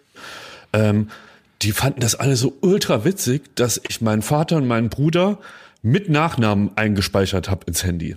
Ja. Also die heißen dann Schmidt oder Schmidt und d- die die haben äh, ich habe hunderte. Zuschriften gekriegt. Wie wie äh, was bist denn du für ein Typ, dass du deine Familie mit Nachnamen da rein ähm, Also entweder sehr vergesslich oder es herrscht bei euch zu Hause eine Stimmung wie beim weißen Band. Äh, jetzt mal ernsthaft, das habt ihr nicht? Natürlich. Also allein, man hat doch irgendwie, da steht, wird doch der Vorname und Nachname äh, angefragt, wenn man das in den Kontakten einspeichert. Ich muss der nachschauen. Ordnung halber macht man es doch so, ähm, macht man es doch mit Nachnamen. Natürlich nicht. Also bei mir Doch, steht habe ich auch so. Habe ich auch so. So. Da, da steht was. Also zwei Ja. Drittel hier haben das auch so. Also bei mir, das der Freak. so. bei mir, ja, das wollen wir doch mal sehen, weil ein paar Leute hören auch noch zu. Also, Aber man schreibt doch dann nicht nur Bruder rein. also bei mir steht, Bruder. bei mir steht Mama Handy 2. Das ist ja völlig, völlig irre ist das. Völlig Mama irre. Handy Aber äh, steht da. da, Schmidt, da muss ich dir auch was sagen, was uns beide rasend macht. Das ist mir schon mehrfach aufgefallen, weil äh, natürlich verbringe ich ja auch genau wie du viel Zeit mit Klaas und dann sieht man manchmal auch, wenn das Handy klingelt, was da irgendwie so eingespeichert ist. Ne? Und Klaas ist so ein richtige, richtiger Kontakte-Messi, so richtige Handysau. Der hat so Leute ein, eingespeichert, das merkt man ja schon an Mama Handy 2 oder auch so alles klein geschrieben. ähm, äh, neulich, neulich ähm, äh, hat, hat doch Jan Böhmermann dich angerufen, äh, bei Fest und Flauschig, äh, Klaas. Ja. Und da waren wir doch zusammen in einem Auto, da habe ich gesehen, da stand einfach nur Janni Handy neu. Ja. Das ist doch, so speichert man doch keine Leute an. Man schreibt doch dann Jan Böhmermann, man schreibt doch nicht Janni Handy neu. Das ist doch, da ist doch gar keine Ordnung im Handy. Das, das wird mich verrückt machen. Ja, manchmal raff ich auch nicht mehr, was ich hier noch irgendwie, wenn ich jetzt hier so durchgucke, dann manchmal schnalle ich auch gar nicht mehr, was ich eigentlich hier noch. Also ich habe ganz, ganz viel, wenn ich jetzt hier so runtergehe. Ich habe zum Beispiel äh, ganz viel abgespeichert. Äh, warte mal, guck mal, wenn ich jetzt hier auf N gehe, auf N. Und wisst ihr, da, da geht's doch los in der Krise. Mal, da räumt man nicht den, hab- den Kleiderschrank auf, bevor du es erzählst, klar, sondern da räumt man mal die Kontakte im Handy auf und macht das mal ordentlich. Guck mal, ich habe hier zum Beispiel bei unter N habe ich nervt 1 bis 9. ja, weiß ich nicht, weiß nicht, wer das ist. Ich weiß nur, dass das nervt, wenn die anrufen. Aber ich habe da, ich habe da einen super Pro-Tipp von von Joko Winterscheid bekommen. Und zwar Leute, äh, die, wo der, die, die auch nerven, die, die, die speichert er nicht unter nervt ein, sondern unter nicht drangehen aus. ja, habe ich auch, habe ich auch. nicht rangehen habe ich auch. Und das kann ich nur jedem mitgeben, Und ich hab- wenn ihr so wisst, so ein Banktyp, der einem immer irgendwas andrehen will oder Ja. so Versicherungsheini, einmal rangehen, dann weiß man's und dann einfach abspeichern unter nicht drangehen, drei Ausrufezeichen. Mal, das habe ich auch. Und dann habe ich hier noch, warte mal, lass mal eben gucken. Guck mal, ich habe hier noch Psycho, Psycho 2, Psycho 3, Psycho 5, Psy, äh, Psycho 11. Ich weiß nicht, wer das. Also einfach, einfach Leute, die nerven so. Warum kannst du mich nicht unter Thomas Schmidt abspeichern? Ist das so schwer? Ja, du hast, du hast, äh, du bist unter Tommy Schmidt abgespeichert. Und äh, du hast ein, äh, das, das Foto, was kommt, wenn du anrufst, ist äh, ein Foto von äh, Abraham Lincoln. Und wenn du anrufst, äh, ähm, Jakob, ist das ein Bild, wo da bist du, glaube ich, äh, 15 drauf. Ja. Ähm, und hast beim RBB wahrscheinlich gerade wieder vom Bienenmarkt in äh, Werder oder so äh, ähm, Ja. einen Bericht abgegeben und hast so eine, eher eine, prak eine praktische Brille auf, sagen wir mal. Das stimmt wohl, ja. Das stimmt wohl. Oh Mann, oh Mann. Ja, so sieht das aus. Ja, das, ähm, deswegen, ich finde das also komisch, wenn man das so abspeichert irgendwie. Aber manchmal, das stimmt schon, manchmal weiß ich nicht mehr, nach was ich suchen soll und so. Oder manchmal speichere ich Leute mit einem Rechtschreib, also mit so einem Tippfehler ab. Und dann suche ich die danach wieder, ne, über die Suchfunktion und finde die natürlich nicht. Dann fällt mir wieder ein, ich habe die mit einem Tippfehler abgespeichert. Dann tippe ich den Tippfehler ein, den ich wahrscheinlich gemacht habe. Dann finde ich die, dann korrigiere ich das aber nicht.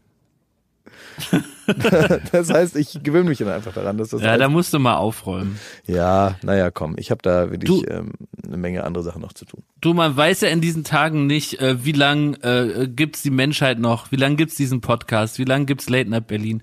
Und da muss man halt dann so eine Reichweite auch mal nutzen, um was richtig zu stellen. Und Ja. es gibt ein Trauma, das trage ich mit mir seit inzwischen 15 Jahren. Ähm, wenn ich nämlich 15 Jahre zurückrechne, da war ich genau 18 und habe meinen Führerschein gemacht. Und ähm, ich war sehr aufgeregt immer bei den Fahrstunden, weil ich äh, das für mich sehr, sehr wichtig war, dass ich den jetzt sofort bekomme, weil ich schon ein, ein ultra altes Schrottauto von meinem Vater geschenkt bekommen hatte für 1000 Mark. Das stand schon fahrfertig vor der Wohnung oder zumindest hat der TÜV das behauptet. Und ich wollte direkt äh, nach der Führerscheinprüfung nach Frankreich reisen. Und deswegen war ich extrem unter Druck, was diese ganze Sache anbelangte.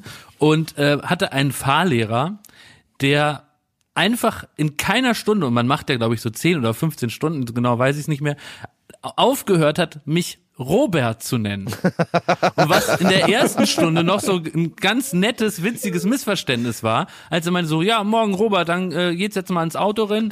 Dann gesagt, ja, ja, ähm, da ist ein Missverständnis. Es- Haben Sie jetzt einen Robert, aber ich bin Jakob. Äh, ich ich habe jetzt die Stunde hier um, um 10. Ach so, ja, ist gut, äh, dann setz dich mal rein. Und dann sind wir so losgegangen. rechts vor links, Robert. Rechts vor links, Robert. Dann ich so, äh, ja, äh, klar, rechts vor links, aber ich heiße Jakob. Jakob. Es ist auch ein ganz, ganz anderer Name als Robert. Die ähneln sich nicht. Man jetzt sagen würde, irgendwie so Jan Name. oder so. Genau, es ist ein biblischer Name. Und es gab zum Beispiel jetzt am, am letzten Abendmahl gab es neben Petrus keinen, keinen Robert. Also das ist zumindest verbrieft. Ne? Carmen und Robert. ähm, beim Abendmahl und so noch ging- mit Bändchen. Und äh, so ging das wirklich die nächsten Wochen weiter, bis ich irgendwann, und das ist der Punkt, wo es traumatisch wurde, wo ich gebrochen war. Da habe ich dann einfach akzeptiert, dass für eine Stunde am Tag von 24 Stunden, für meine Fahrstunde, ich Robert geheißen habe. Und nur in der letzten Stunde vor der Prüfung habe ich nochmal gesagt, ganz kurz, für den, wenn Sie den Führerschein jetzt da beantragen, Sie haben den ja schon immer bei für die Prüfung, bitte, ich heiße Jakob Lund, nicht Robert. Wenn ich jetzt also diesen Führerschein mir hier irgendwie zusammenfahre, dann will ich, dass da wenigstens Jakob Lund draufsteht. Können wir uns darauf einigen? Ja, ist kein Ding, Robert. Kein Thema.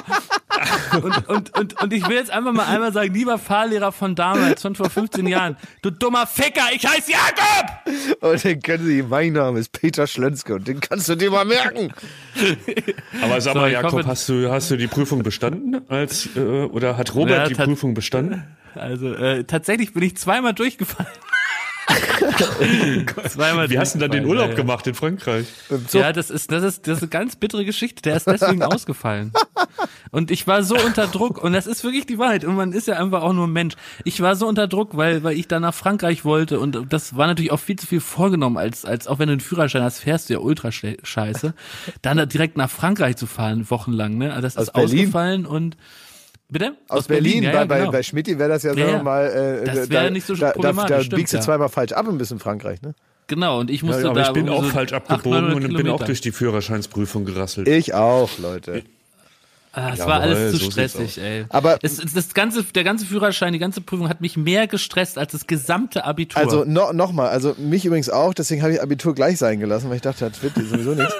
ähm, aber ähm, bei mir ist es so, jeder, der durch die theoretische Führerscheinprüfung fäll- fällt, ist jemand, mit dem rede ich nicht mehr. Weil der ist dann einfach nur faul und dumm. Oder beides. Und, ja, die äh, habe ich natürlich sofort 100 Ja, na klar, das ist ja total einfach. Da muss man einfach ein ganz bisschen konzentriert sein, ein bisschen äh, sich da diese blöden Bögen da angucken und so. Also wer da durchfällt, dann muss ich nicht sagen, das also schwierig, ne?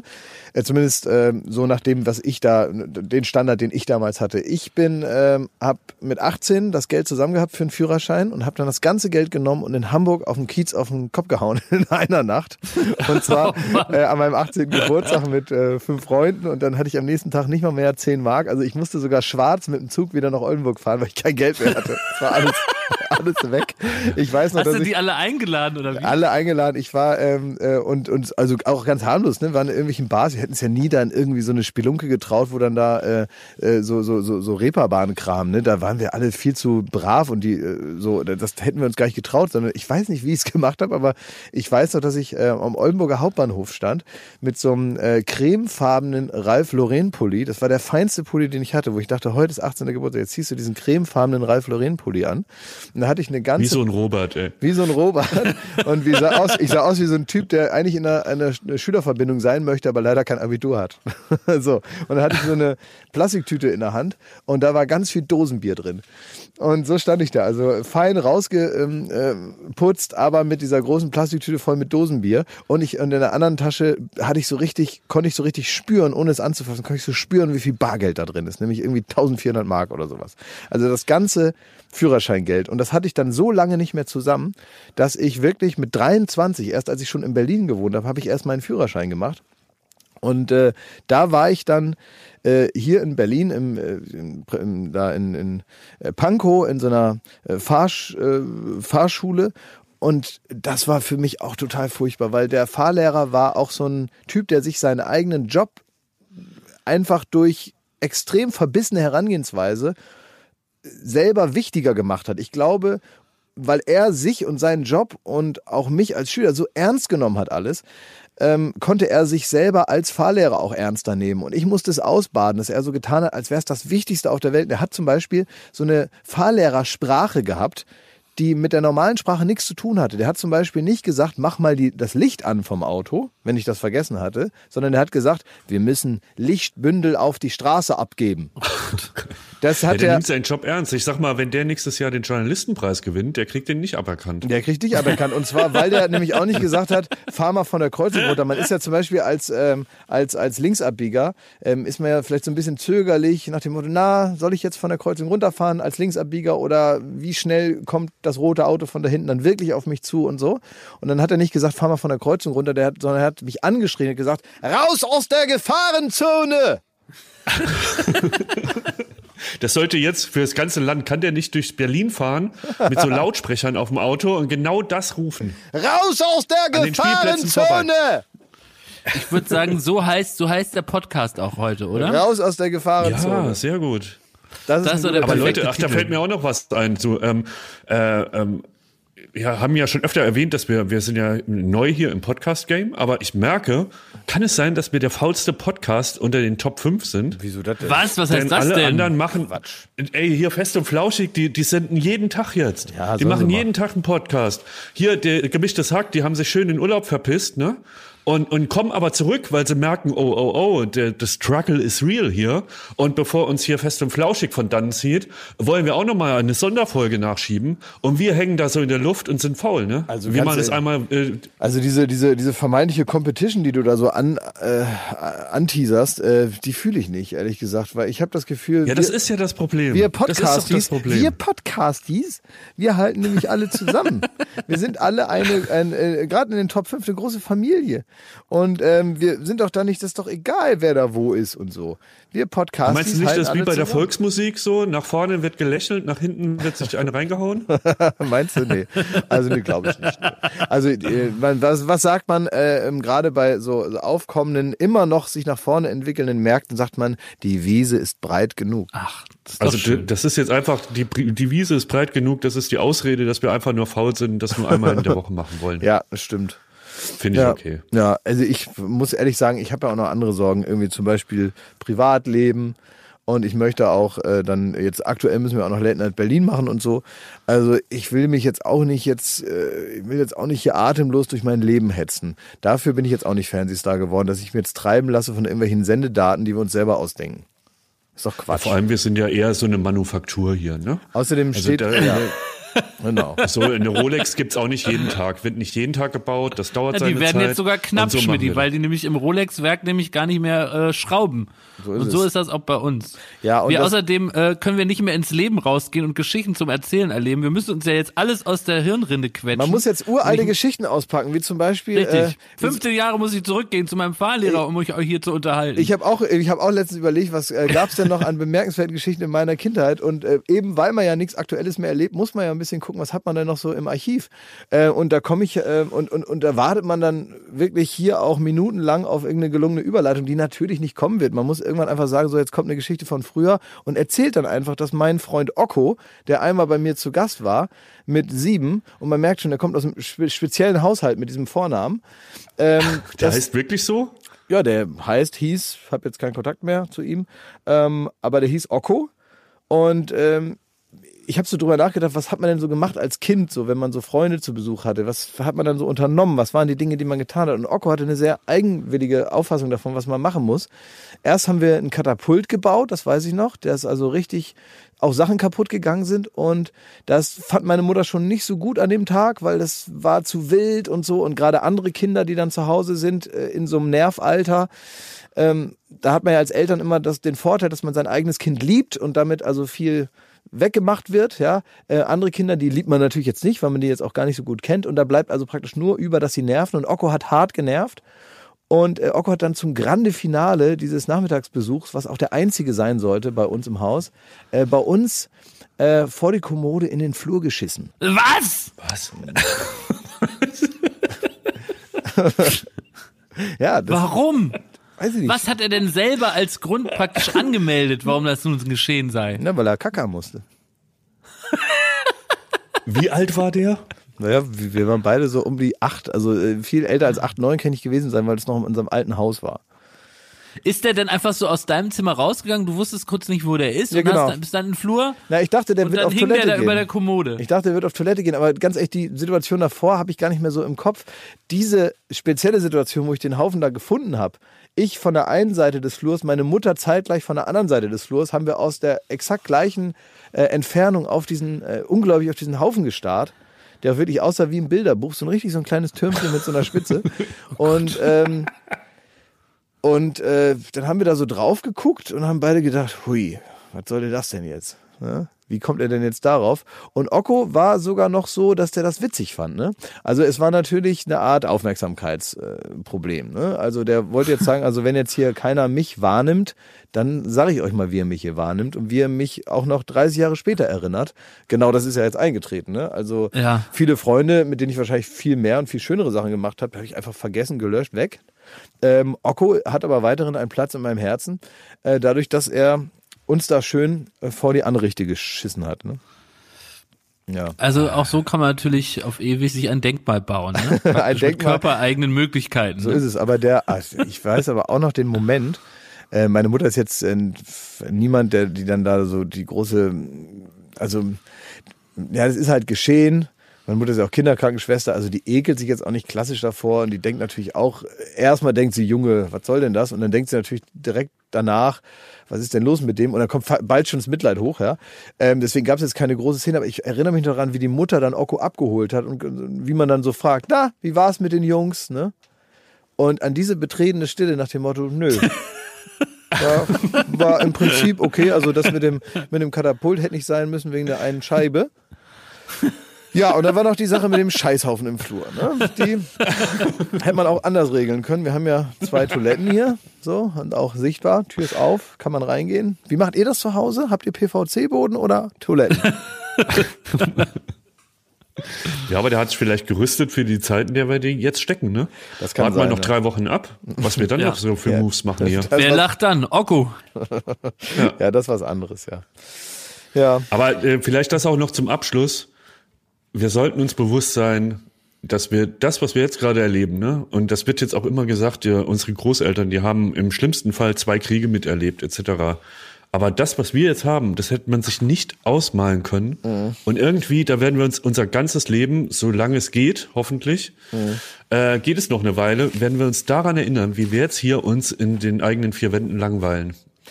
Ja ich glaube, Im also wenn, Frühjahr 2020. Also also ich hätte gern und wie viele andere und vor allen Dingen Leute, die irgendwie betroffen sind, jetzt gar nichts mehr können, ja selber ein paar Freunde, die irgendwie äh, chronische Krankheiten haben, denen es jetzt also ganz anders geht, so auch gedanklich. Ne? Also wir hätten alle gerne darauf verzichten können. Äh, das ist ja logisch. Ähm, aber wenn man jetzt von dem Gedanken, den du da gerade hast, so ein bisschen ausgeht, dann ähm, wie das eben so ist, ne? Demut, die äh, kommt auch nicht so zur Tür reingeflogen, sondern die entwickelt sich vielleicht auch mal durch Verzicht oder auch durch zwangsläufigen Verzicht, entwickelt sich auch durch äh, eine Veränderung der Situation. Und ich denke, dass das, was uns als normal vorkam, immer wir anders zu schätzen wissen, wenn wir da mal durch sind. Dass wir da irgendwie durchkommen werden, ich glaube, das ist mal gesichert. Äh, Da bleiben wir optimistisch. Ähm, Und wenn wir es irgendwie schaffen, uns jetzt äh, nicht ums Klopapier zu prügeln, sondern am Ende sogar doch ein bisschen solidarisch werden, uns gegenseitig helfen und ein bisschen näher zusammenrücken und vielleicht irgendwann, wenn wir die Grenzen wieder aufmachen, auch wieder zu schätzen wissen, wie schön das ist, in Europa die Grenzen aufzuhaben. Ähm, all diese Sachen, die wir in unserer Generation vielleicht gar nicht mehr so zu schätzen wissen, weil das für uns selbstverständlich war. Jetzt wissen wir einmal, wie es ist, wenn man überall den Schlagbaum runter macht. Ähm, ich hoffe, in dem Moment, wo wir das Gefühl haben, wir können wieder durchatmen, ähm, dass wir das dann auch so richtig zu schätzen wissen und dann alles dafür tun, dass wir das dann auch politisch erhalten. Wir werden nichts mehr sagen. Das waren die besten Schlussworte und Ja. Ich würde sagen, wir lassen es jetzt dabei. Tschüss, Dann hören wir Leute. uns alle äh, nächsten äh, Donnerstag Nacht schon wieder. Dann gibt's das. nämlich die nächste Folge Baywatch Berlin. Baywatch Berlin als Podcast ist nämlich, so gut es geht, äh, krisensicher. Und solange wir hier so ein Dach über dem Kopf haben, können wir hier losschießen. Ich Ne? lege mich jetzt wieder ins Bett, mach ein bisschen Homeoffice. Leute, Mach das mal. tschüss. Bleibt gesund, bleibt gesund. So ist es. Ciao, ciao. Baywatch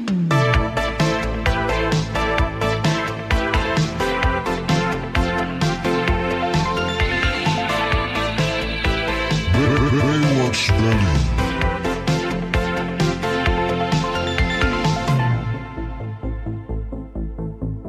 Baywatch Berlin ist eine Studio Bummens Produktion in Zusammenarbeit mit Late Night Berlin und freundlicher Unterstützung der Florida Entertainment.